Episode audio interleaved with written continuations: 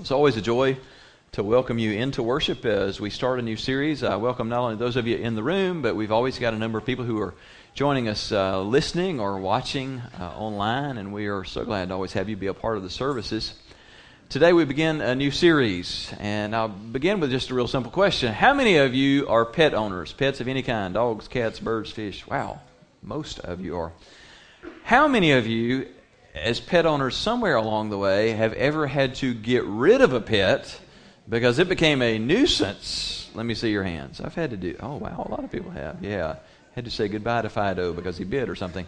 Well, today we're going to be talking about pets, but specifically about pets that bite. When I was growing up, my parents' next door neighbors, actually still their next door neighbor all these years later, uh, nice, nice folks, and. Uh, it was just so out of character with who they were that they got a dog when I was in first grade. He wasn't it wasn't that he was that big of a dog. He was big enough to scare me as a first grader, but I mean, he was like the Tasmanian devil. He was as mean an animal as I have ever seen. And uh, he didn't have a name that matched his personality because, I mean, he wanted to kill the world, but he had such a sissy name. His name was Mr. McDuff. Hard to be afraid of a dog named Mr. McDuff, but that was his name. And he kept him on a, a runner, a, a, metal cable that spanned the width, width of his backyard. And then, of course, you know, Mr. McDuff had a chain several feet long that attached to that runner, so he could just go all over most of the backyard. Well, the problem was two doors down from our house was the kindergarten building and the playground. So, you know, we were always wanting to go to the playground. We had to get by Mr. McDuff to get to the playground. And I mean, he was just a beast. And even though he was on that chain, on that cable, he still scared the daylights out of us because it wasn't that he just barked. It was that I want to rip your face off and eat you alive kind of kind of deal. And as a first grader, you're just like, yikes. And so I remember one day my older brother and I, we were just trying to test the water. It's like, is he just loud or is he really that mean? And so we got up, you know, we knew how far he could go. We we got up kind of the edge of what he could do. My brother had on boots, and he's like, I'm just going to see. And he just offered his boot out there, and the dog just went, just like tried to rip the boot off his foot, and he fell backwards and pulled it away. And we're just wide eyed, like, wow, he really is that bad. And so, you know, we're just living in fear of Mr. McDuff going back and forth. Well, one day we go over to the playground, and I still remember so vividly, I had just gotten off the swings and was about to go into the next thing, and I looked back over my shoulder, and worst thing I could see, Mr. McDuff is coming right at me. There was nowhere to run, no time to run, and all I could think to do was to, you know, put my hand down to try and keep him from biting my leg. And instead of offering my, you know, leg covered in jeans, I offered him my bare arm. Was what I was foolishly doing, and he went after it and just clamped onto it.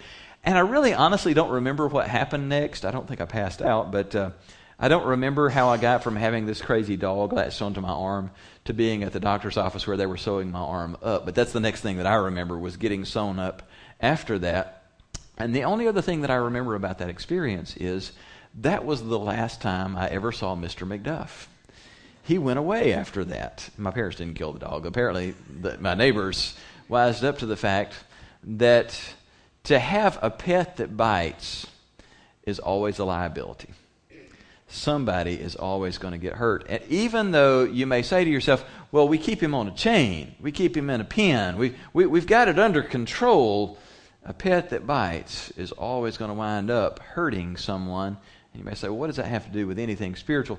Well, it's a picture of what we're going to talk about for the next month because we're not going to be talking about furry pets that bite. We're going to be talking about pet sins that bite.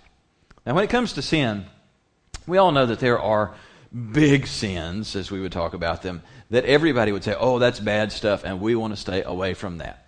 Big, you know, the big sins murder and rape and uh, stealing, things that we just go, oh, you know, bad stuff, never want to do that. Absolutely. But then there's a whole other category of sins.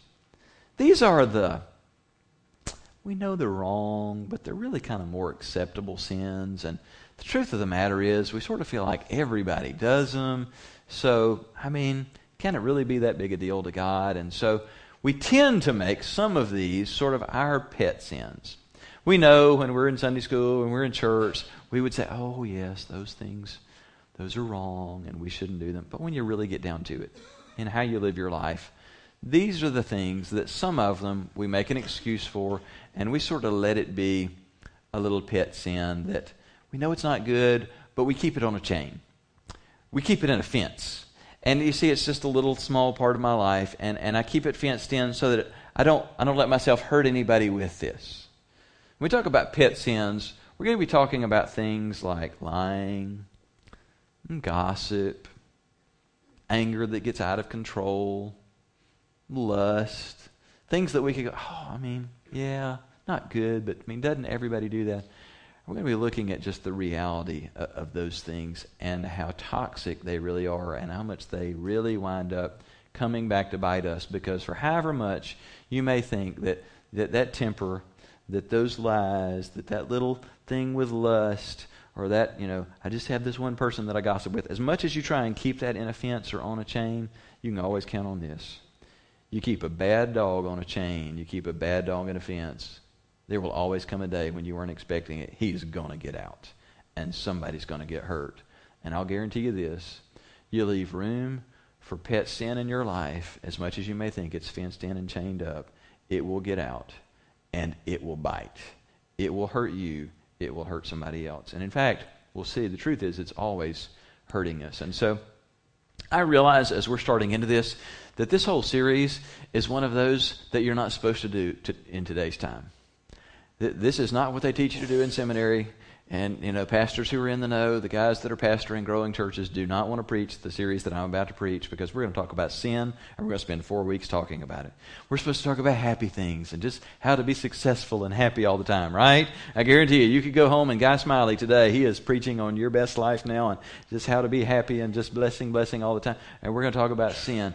And the reason that I'm actually excited about that is this real revival always comes where people have gotten serious about their sin and truly broken about that and are willing to deal with the reality of who they are and what they struggle with and allow the power of God to come in and transform them when people stop making excuses and are willing to address real sin. That brokenness is the thing that ushers in the powerful move of the Spirit of God and real revival on a personal level and at the level of a church and a community. So I'm just asking God to do big things as we talk about real personal stuff. But as a beginning point, I'm going to ask you to pull out your outlines, and you'll you'll see the passage on the screen as well. But the the very first passage that you see in your outline, I want us to pause and out loud pray this together. It's from the 139th Psalm. It's from David, and it's just an invitation for God to search us and do a cleansing work within us. And that's my prayer for this series. And as we start the series, I want to ask you to just pray this aloud with me the 139th Psalm. Search me, God and know my heart. Test me and know my anxious thoughts. See if there is any offensive way in me, and lead me in the way everlasting. Amen. Lord, that's what we ask, that you would search us and root out the stuff in us that doesn't please you.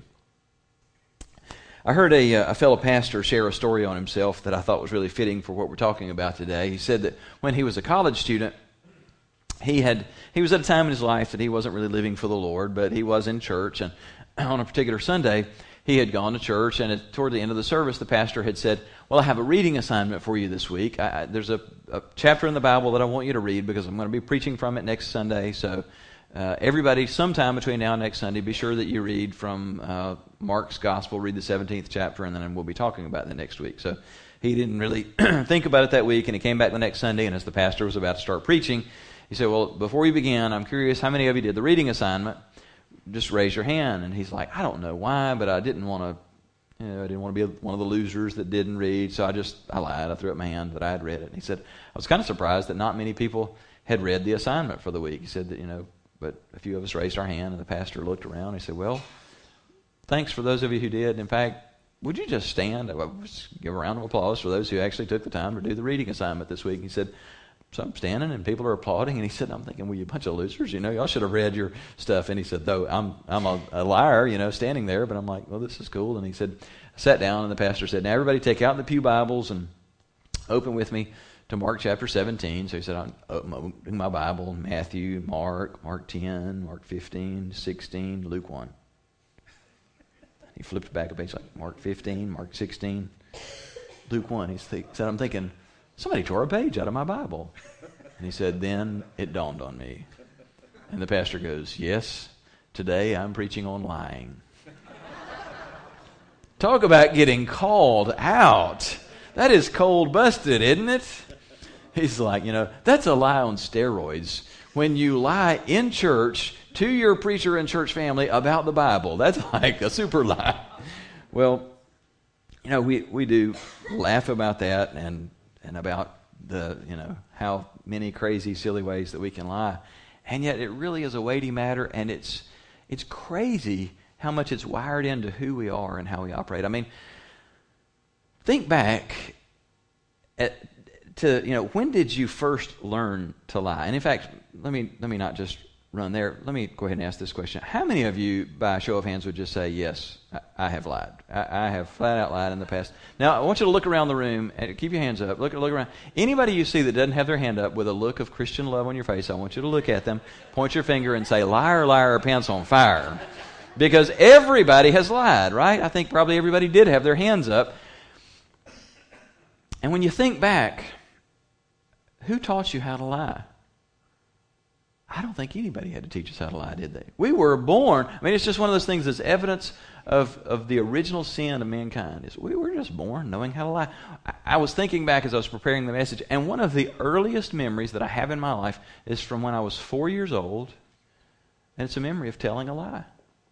And I'm sort of ashamed to even tell you the story, but my dad had just recently opened his drugstore on Main Street in Brundage, and, and so as a kid, wasn't old enough to go to school, so I'd hang out in the alleyways and stuff while Dad worked, and just spend a lot of time hanging out, trying not to get in trouble. And one day I got into trouble. Uh, I was outside with my brother in the lot next door to the drugstore, and uh, it's just so stupid, but it's what we were doing. The bushes in the little hedge there were blooming, and they were just filled with bees. And so we're tormenting the bees. So we're just, I don't know why, but I was four. So we're we're picking up handfuls of sand and trying to kill the bees with the sand. So we're just like slamming the bees with sand, which is really stupid. A good way to get stung. But we get bored with that. We can't, you know, entertain ourselves for long doing that. And I don't know what possessed me. But in the midst of grabbing handfuls of sand and hitting these bees, this woman comes walking by on the sidewalk.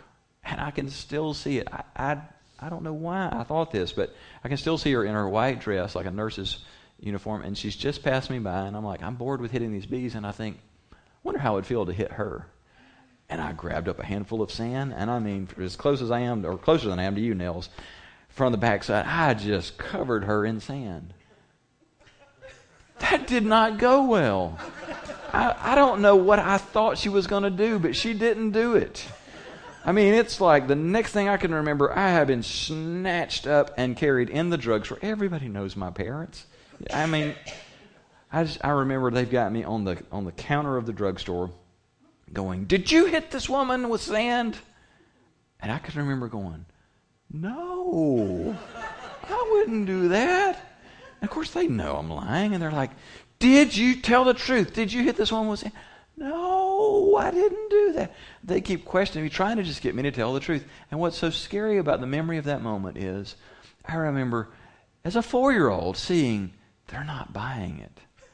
So I figured out I need to twist my story a little bit. I need to I need to make my lie better. And so when they're, you, I can just see they're just doing the parental thing. Tell us the truth. Did you do this? No. And so it finally occurred to me, I better make a better lie. And so I said, well, I was throwing sand at bees. I might have gotten some sand on her when I was throwing at a bee. And what's really scary about that is, to some extent, the lie worked. And I didn't get in as much trouble as I thought I was going to get into because they were like, well, maybe. It was a lie.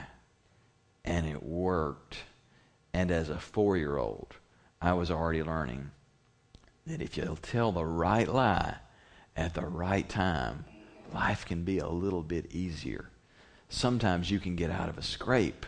Sometimes can life be a little smoother if you learn to tell the right lie at the right time. And friends, it's like it's like smoking crack. It's like the first time you use it, you're hooked. When you've ever lied. And you know, it's not that I think of myself as a liar growing up, but it's like it's just wired into our DNA. We just lie. And, and it's so easy to want to write it off and go, well, I mean, God just understands. It's just how we are. And sometimes it's just, things just go a little smoother if you just slip one in there. Well, we need to back up and ask the question you know, God isn't polling us to see what we think about lying. It's sort of the reverse of that. We look to God and say, God, how do you feel about lying? I want to tell you how God feels about lying. He hates it. In fact, that's what he says in Proverbs 22. He says, I detest lying lips. The Lord detests lying lips, but he delights in those who tell the truth. Proverbs 12, 22. The key word in that, say it with me, detests. The Lord what? Detests lying lips. That word detest, you ought to underline it because it, it gives us a real picture of how God feels about this. The Hebrew word for detest, it means to make sick, to, to nauseate. It's like, you know, the, the line from the Grinch song, you nauseate me with a super nauseous nos.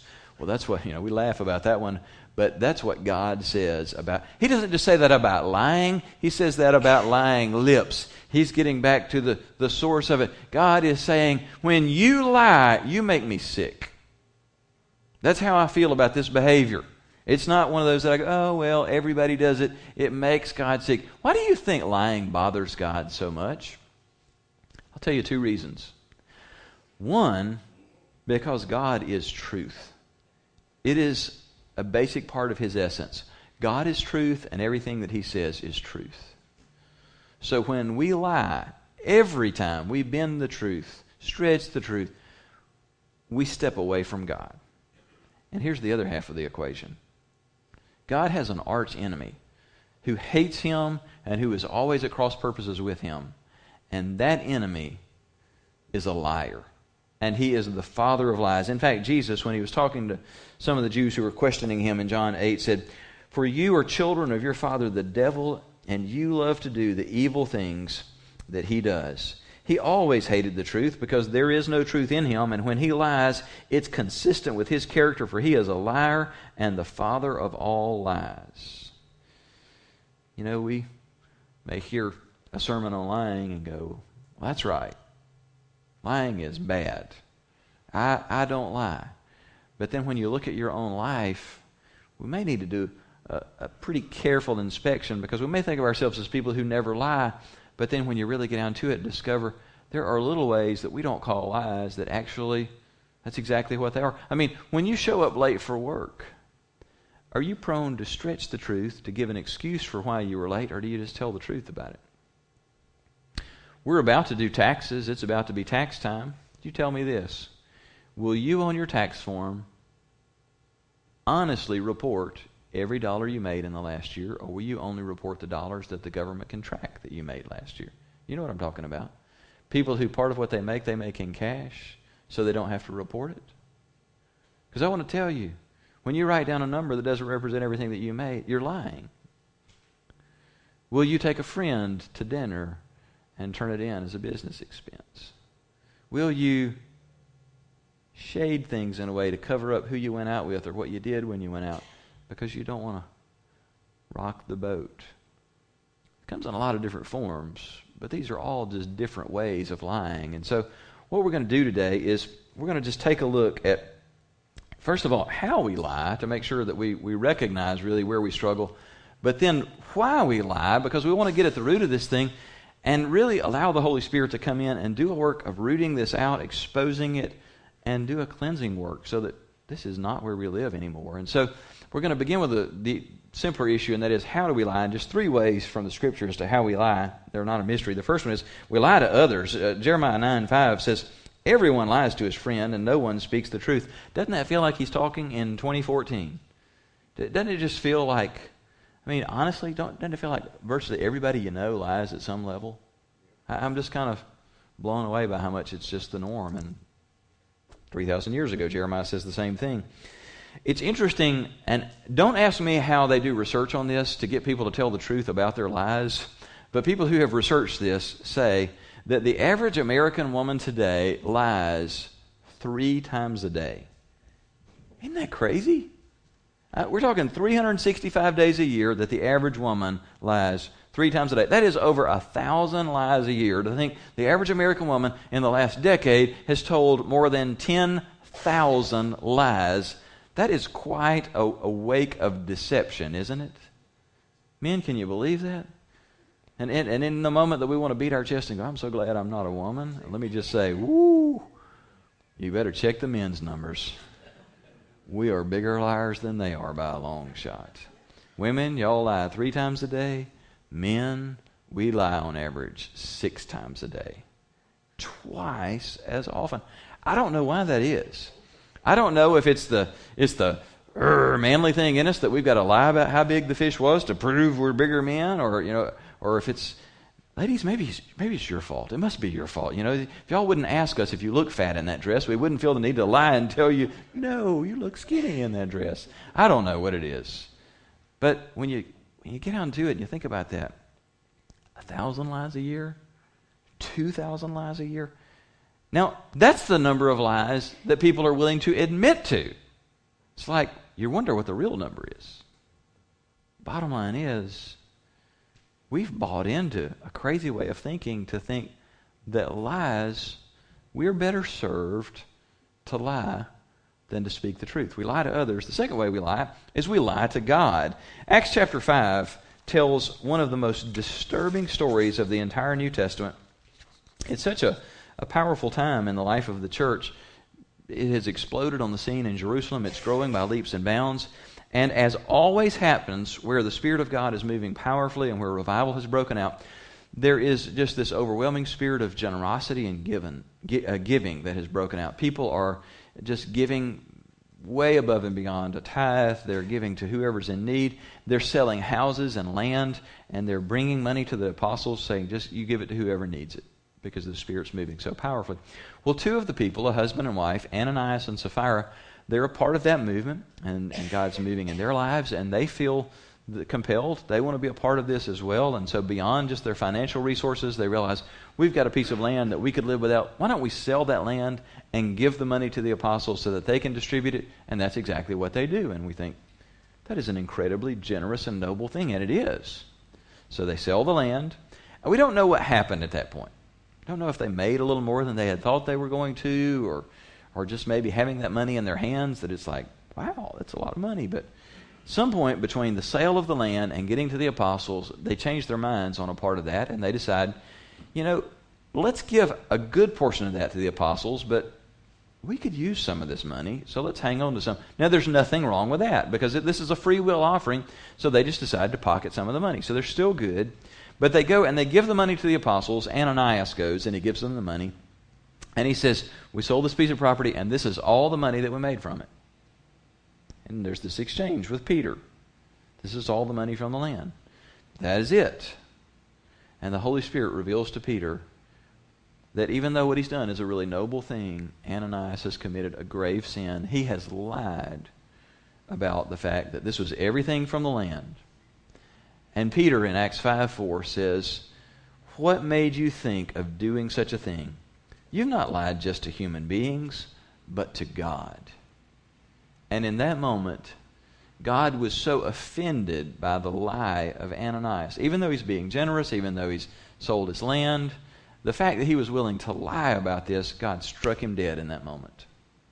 They carried him away and buried him. A few hours later, his wife, Sapphira, came in. And essentially, the same conversation is repeated again. Peter, of course, now has inside information, and he's going to just put her to the test. Is this all of the money that you made from the land? Oh, that's all of it. And Peter says in his conversations with him, he said, You didn't have to bring all the money. It was yours in the first place. You didn't have to give any of it. Why did you choose to lie? And he said, Look, there, there are the feet of the men who just carried your husband out and buried him, and they're about to bury you too.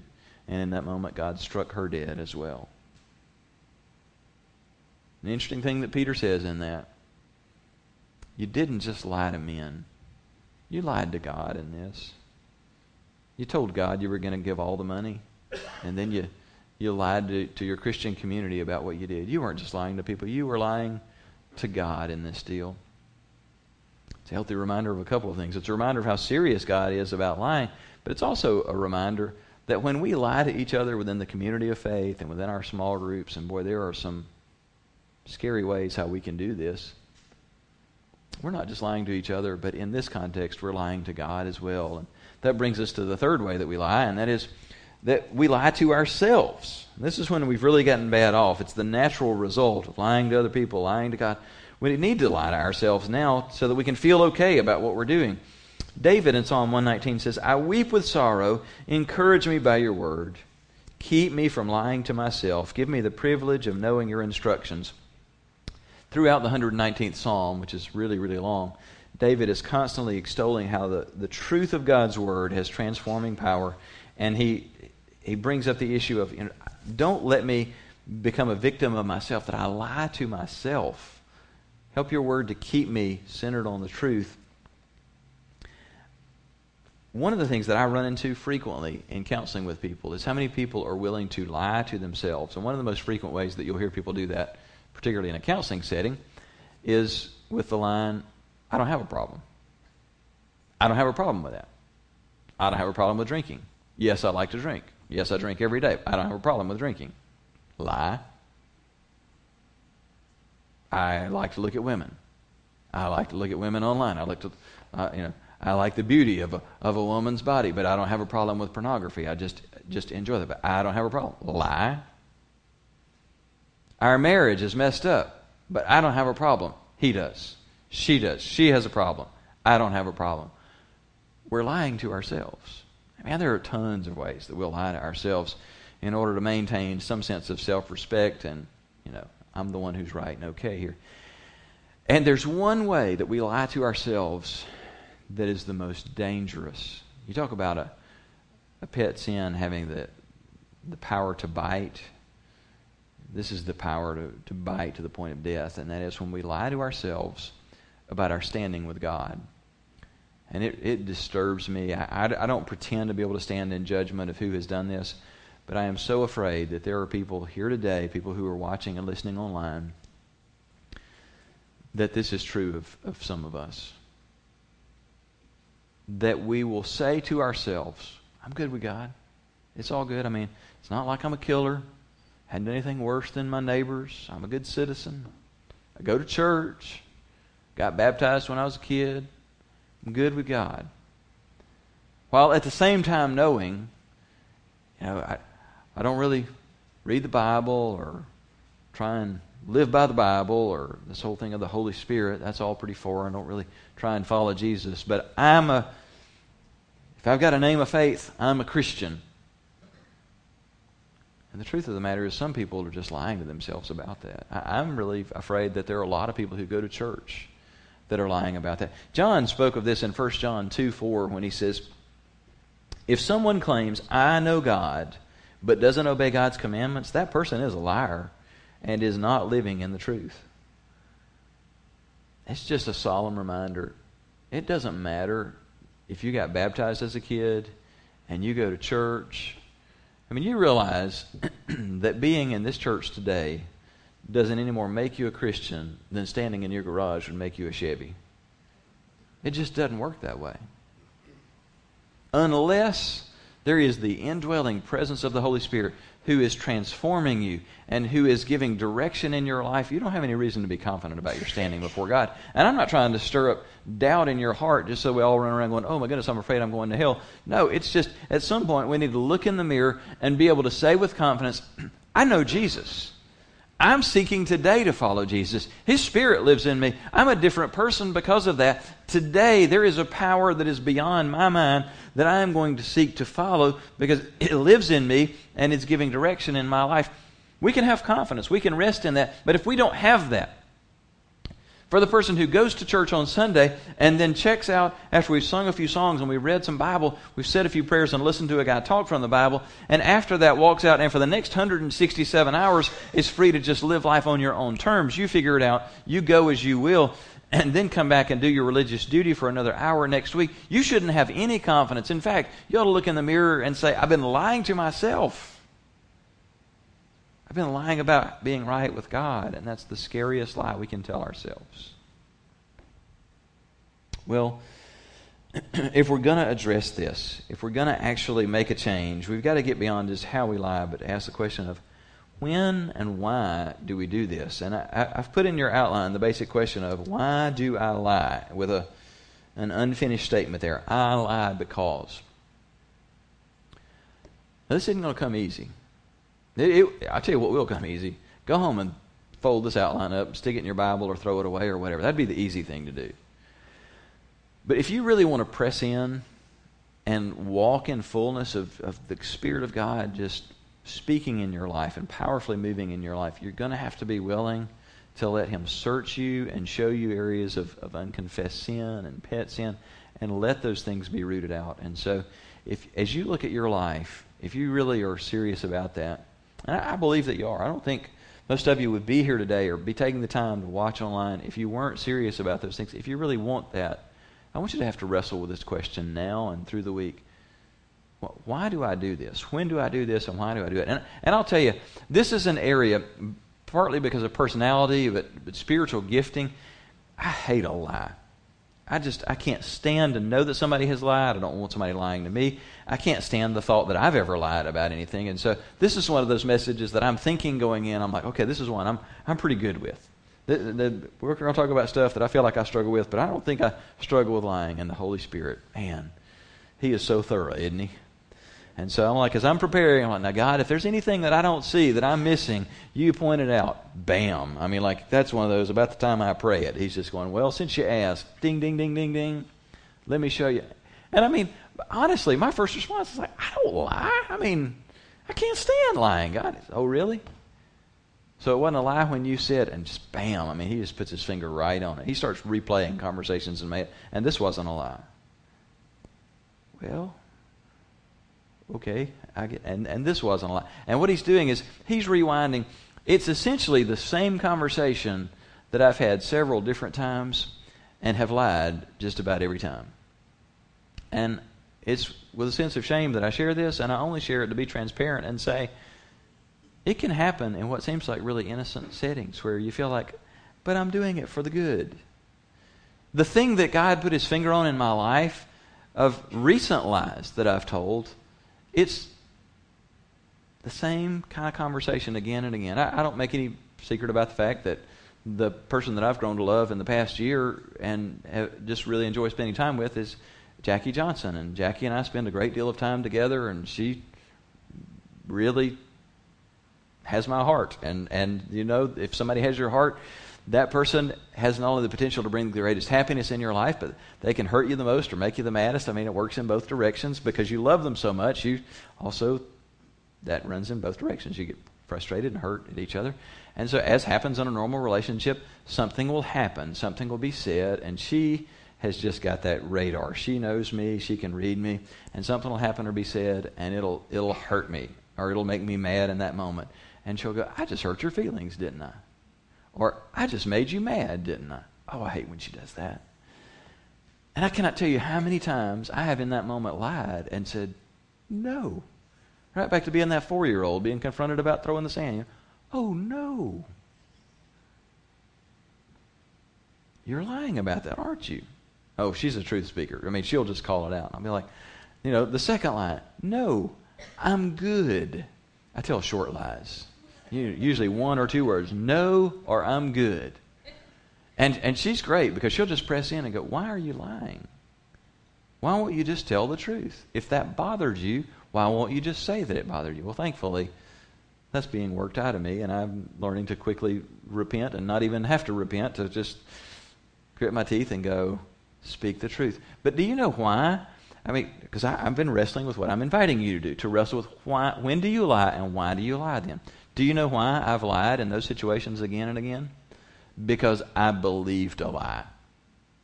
And here's the lie that I believed. I'm going to tell you because some of you believe the same lie. I believed the lie that if I will just lie and pretend like everything's okay, my lie will keep us good. Our relationship will be better if I lie to you. Now, I know how stupid that sounds, but you get it too, don't you? It's like, okay, if I tell the truth, it's going to make waves. If I tell the truth, we're going to have something to wrestle with. We're going to. And I wind up having to tell the truth. And yes, it does make waves. And for the next 15 minutes or 30 minutes or hour or whatever, life may not be fun. And so it's like in the moment, I don't want us to have to deal with that. I don't want us to have to go through that. So we'll be better. We'll have a better relationship if I just am stoic and go, no, really, I'm good. Well, that's a lie, and the lie that I have believed is that lying to you will give us a better relationship. Lying never makes a better relationship. Lying always makes a relationship worse for a lot of reasons. In that situation, because the other person can see that I'm lying, and if I'm not willing to be honest, comes to the point of realizing I can't trust you. You're not real with me.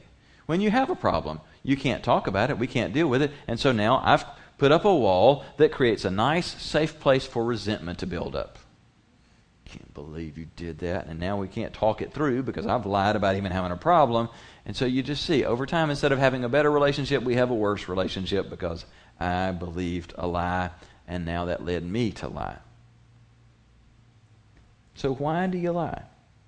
Why are we willing to lie? Well, sometimes we lie because it makes life a little easier. Sometimes it, it just keeps us from getting in trouble. Sometimes we lie because it helps us to get ahead. Sometimes we lie because we can't imagine how people would look at us anymore, that they would still accept us and love us if they knew about our past or if they knew what we had just done. I, I came across, um, there's a website that somebody created fairly recently that's called mysecret.tv. And it's really an interesting thing. They created the website as a place that people could go and just make their most personal confessions, and you don't attach your name to it. So you're safe to just let it all hang out. And they thought, you know, maybe that'll help a few people. More than a million people have gone to that site and just poured out their souls to say, here's where I am and here's what I've done. I want to share with you three of the confessions that were made uh, on that site just to, to get a glimpse of what we're talking about. First person says, it's a man. He says, My whole life I've struggled with the truth. My problem is that I hate to disappoint people. So if I fail them, I lie about it. I also lie because I'm trying to impress people or to convince people to do something that I want them to do. And I've even lied to women in the past to get them to sleep with me. Second one says this I pretend that everything in my life is perfect, but the truth is, I hate myself. And most days I wish that I would die. My family and friends don't have any idea, and no one knows that I think about killing myself every single day. The final one, a woman says, My husband thinks that I was a virgin when we were married. Not only was I not a virgin, but I had an abortion when I was 19 years old. Now we can't get pregnant. I'm afraid that God is punishing me for my lies. Please pray for me. I don't know what to do.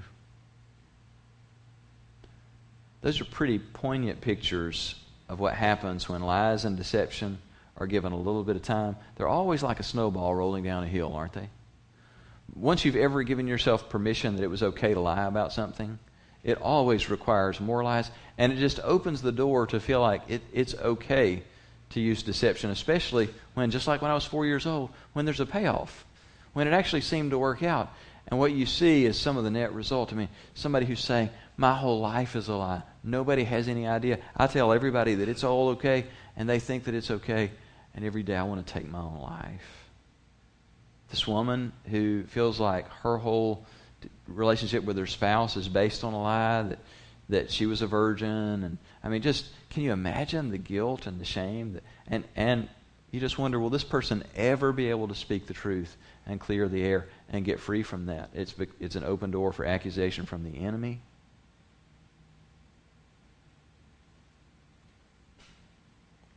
This is such a progressive issue for us. And when we think about how do we get free from that,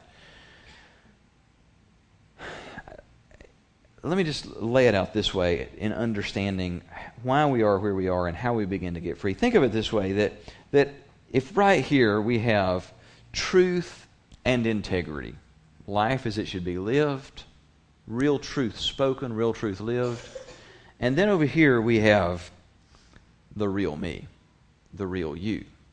Now we know this side of heaven, the real me is never completely here, right? Complete integrity, complete truth, always getting it right, always believing the truth and living, walking the truth. So there's always some amount of separation between truth and integrity and where I'm really living. Well, as we go through life, the further we get out here, where my life doesn't line up with the truth of God's Word and what He says about me and how I'm to be living, the further I get from integrity and truth, the more I need to lie about my life. Why? In large part, just because of this, I need to be able to at least present the, the perception to you that I'm a pretty good guy. Because, I mean, here's the thing I pretty much guarantee you that everybody in this room, that you're right here with me, in that no matter how far in this direction I get, we all want to present the image that I'm living right here. I'm speaking truth, I'm walking in the truth, I'm living with integrity. And the problem is, the further that my behavior and my beliefs, my words get out here from that standard, the more I, ha- I have to lie. I need to lie. I mean, we're church folks. We, we can't have people knowing and believing that we're out here. I mean, we, we're supposed to be over there. So now I've got to present more and more of a false image of who I am, and the world sees it for what it is. That's why they all make the same accusation against us in the church. What's the world say about church people? They're all a bunch of. Everybody knows it on cue. You know what hypocrite is? It's a fancy word for liars. You say you're one thing and you live another way. That's called a living lie.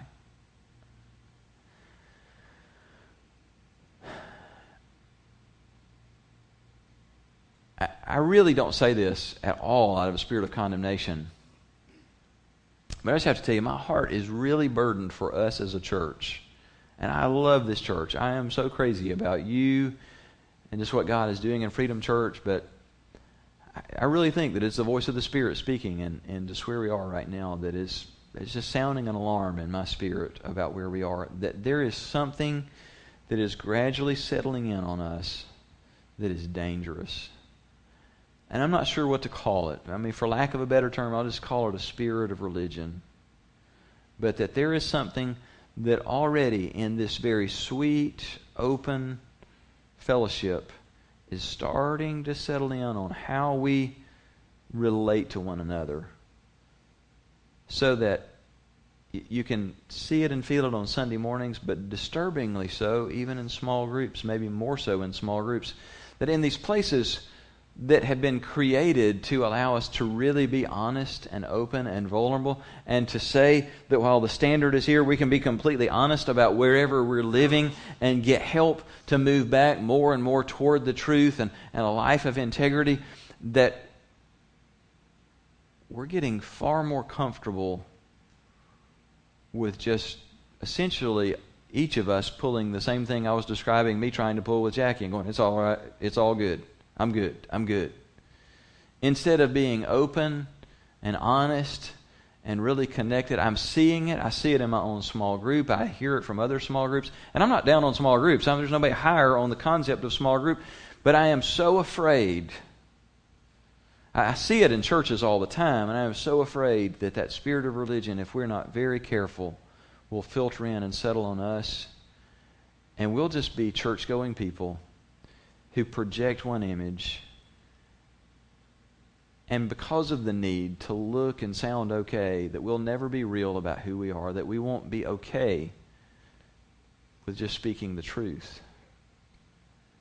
You don't get better.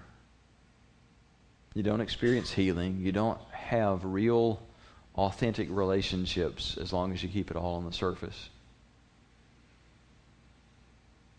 It, it has concerned me to the point that I can tell you this about your small groups, and we resume small groups this week. There is no small group lesson this week. There is no small group lesson next week. I can tell you what's going to happen in your small group. When it comes to the lesson time, there is no lesson tied to the sermon. You're going to do in your small groups what we're going to be doing in the connection group. You're going to take time this week, every single person. If, if this freaks you out, don't come to small group this week because I'm telling you it's coming. Every person, starting with your leader, is going to tell the truth of their story. You don't have to try and dig up dirt on yourself. That's not the point. It's just time that we move past the pretense and that we get honest about our lives, our past, our situations, and how we got to where we are the good, the bad, just how we got to where we are. Next week, when you come back, we're going to get gut level honest, giving everybody an opportunity to share about not your past, but about where you are right now. What are the greatest challenges and struggles that you face? What are you dealing with in your life right now? And if it just totally freaks you out, you better dodge small group for the next however long. Because we're just using that as a jumping off point to say, enough. We are not going to be people who pretend around each other and come in and only answer the safe questions. And it's like, oh, sure, we'll talk about the Bible as long as we can keep it out here. But don't let me get in here and actually have to confess. I mean, just as a for instance, you, you, want me to just flesh out what I'm talking about? If I wrote another lesson this week that was a lesson about lying, I am not going to have us go another week when we sit there and we pretend to be plastic people who look so spiritual and nobody has the guts to fess up and say, you know what, I have a major problem with lying. I find myself lying every time that I get into this situation. I have a problem and I need help. I am I'm tired of, of watching us play this game. That is not what Christian community is designed to do. If we can't be open, I mean, the truth of God's Word, we've got to embrace this. And it's, it's what I'm talking about here this whole thing of how far we get from the truth. Truth isn't a concept, truth is a person. Jesus said, I am the way and the truth. Who he is and what he says is the truth. And getting back on track starts not with changing your behavior, it starts with changing what you believe. And when we believe the truth, it will begin to transform us. When it, I take a step back in this direction when I believe the truth. When I believe the truth that if you confess your faults to one another and pray for each other, you'll experience healing. Somebody stopped me after the first service, pulled me aside, and said, I've got to ask you about this. I don't understand this. Why do I need to tell somebody else about my sin? That's a great question. I've got an answer for you. You confess your sins to God for forgiveness, you confess your sins to a brother or sister for healing. It's that simple. It's the truth of God's Word. Is it that God can't heal me? No, it's God made me not as an only child. He made me as a member of a family where we relate not only to Him but to each other. And in community, God has designed it so that I'll look to Him for forgiveness and for healing. But He's going to express that as I confess my sin to Him and to someone else. This person asked the great follow up question. So, does that mean I have to confess all of my sins to somebody else? Absolutely not.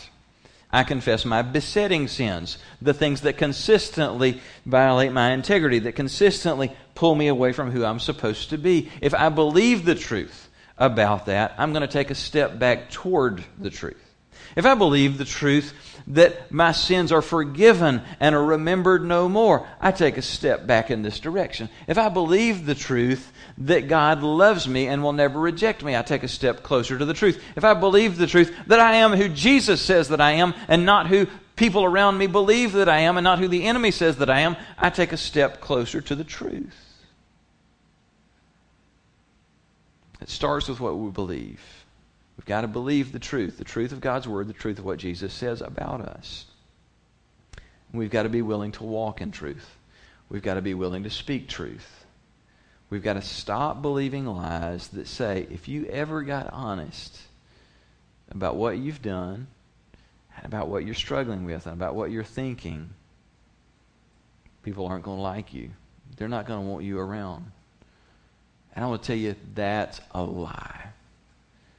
People aren't attracted to you because of your strength. You get that, don't you? People connect with you because they can relate to your brokenness. I had somebody come up to me after the first service and say, I'm living a lie. I'm, I'm, I'm just living a lie. I'm, my life is overwhelmed with grief, and I'm not, I'm just covering that up. I'm hiding it. And just share it in a moment's time why grief is just an overwhelming thing right now. And you know what? In that moment, I mean, I realized when we were worshiping here in the second service, I'm like, I feel such a greater bond and love for that brother because he shared his weakness and his brokenness with me in a minute of time. It's amazing how walls fall down and intimacy happens when we stop pretending, we stop lying, and we just start speaking the truth. Most of that isn't going to happen in here on Sunday morning. It's going to happen in closer relationships. It's going to happen in safer places, one on one, and in a in a small group when you're able to say, "Here's the real deal." Why don't you Why don't you test the waters this week? Why don't you be real about who you are and what what's going on in your life? Watch and see what happens. See if your brothers and sisters turn and run, or see if they press in and hang on to you more tightly than they ever have before. You might be surprised at what happens. I close with, with one final passage. Jesus said to the disciples, to, to the Jews who believed him, If you hold to my teachings, so that's an important phrase we leave out when we quote this passage. If you hold to my teachings, that means you believe them, and so because you believe them, you begin to put them into practice. If you hold to my teaching, then you're my disciples, and then you'll know the truth, and the truth will set you free. This has been a heavy subject today, hasn't it? I knew it would be. This is why people don't run around preaching on sin a whole lot. We're going to end on a positive note. The truth will set you free. Say it with me. The truth will set you free. Again, the truth will set you free. It will. God wants you and me to be free. There is such freedom to walk in the light, to live in the light, to have nothing to hide, to have no fear of, of covering our lives. And what if this comes unraveled? Just living in the light. It's all exposed. Jesus knows it all. My Christian brothers and sisters know my life. I'm walking in the truth. Nothing to fear, nothing to hide. It's all covered under the blood. I'm loved and accepted. The truth will set you free. Would you join me as we pray? Lord, we choose today to believe the truth of your word, that the truth will set us free. Please today begin to set hearts free in this place. Lord, we acknowledge to you that we are people who are so tangled up in sin and who need desperately to be set free. Help us to do that today. I don't want anybody looking around at all. I want this to be a private moment between you and God. I, am just, I want to know, I simply want to pray for you. How many of you today would say the subject today, the issue of lying and truth, has hit home for me? This is an area where I need to repent and I need to experience real heart change and life change. I really need to embrace the truth. Today, would you just raise your hand? People all across the room. Thank you for your honesty in that. Lord Jesus, we raise our hands as a declaration that we are desperate for you and we are asking for your help. We pray today for your forgiveness for every lie that we've ever spoken, for the ways that we pretend and live hypocritically. And we ask you, Holy Spirit, would you come in and root those things out? Would you forgive us and change us? And would you help us, first of all, to believe the truth, to believe you and what you say about us? Would you help us to stay in the truth, reading and, and rehearsing the truth of your word and living in line with that? And would you help us to be truth speakers? Would you help us not to be afraid to be honest, even when it brings conflict, even when it makes us look bad, Help us to be committed to speak the truth, and we thank you for the connection and intimacy that that creates when we do that. Or we, we trust you for that. We ask for that. And right now, just at the prompting of the Holy Spirit, I know that there are lying spirits who have been personally confronted by the message today. Lying spirits who have made attachments to people who are in this room, who are listening online. And right now, I take the authority that's mine in Jesus' name, and I say to those lying spirits, be silent. You will release your grip on the lives of the people that you have held and influenced. You go right now to the place that Jesus is telling you to go, but you will leave these lives, these families, and these homes and not return in Jesus' name. Holy Spirit, would you come and fill up what the enemy has vacated? Bring your love and your truth as a healing balm in our lives, and we welcome that and pray it in Jesus' name. Amen. I want to say one final word. For some, the key issue today is the one that I touched on in the middle of the message, and that is the issue of, of being religious, but having lied to yourself about the heart of the matter, and that is about being right with God. The whole thing of trying to embrace truth and speak truth, quite honestly, it is not going to have effect or carry any weight. It's not going to have any staying power in your life unless you have the one who is truth living inside you. Without the power of His Holy Spirit, I promise you, you can walk out of here, you know, committing a thousand times over. I'm going to tell the truth, tell the truth, tell the truth, and it will not serve you through this week if you don't have the power of God living in you, and you don't have that power without coming to a place of saying, God, I surrender. I can't clean up my act enough. I can't do what it takes to get my sins forgiven, and I'm trusting in Jesus to do that. What he did on the cross to pay the price for my sins, and I'm now inviting him His Spirit to come live inside me, to change me, and to, to direct me. And there are some people today who need to trade in religion in exchange for a life changing relationship. I just want to invite us to pause and, and again bow together. And if that's where you are, I want to invite you to, to just do that in your heart. But I'm just going to invite every one of us because the prayer that I'm about to lead us in is appropriate for a believer and for somebody who's just coming to faith. Would you all just pray aloud with me? Lord Jesus, I need you in my life. I need you in control. I believe you died for me. I'm asking you to forgive my sins. Now, would you live in me, taking control of me? I give you my life, my present, and my future. Have your way in me. Thank you for saving me. Lord Jesus, I thank you for hearing and answering our prayers. We offer ourselves to you today. Fill us with your power, fill us with your life and your truth.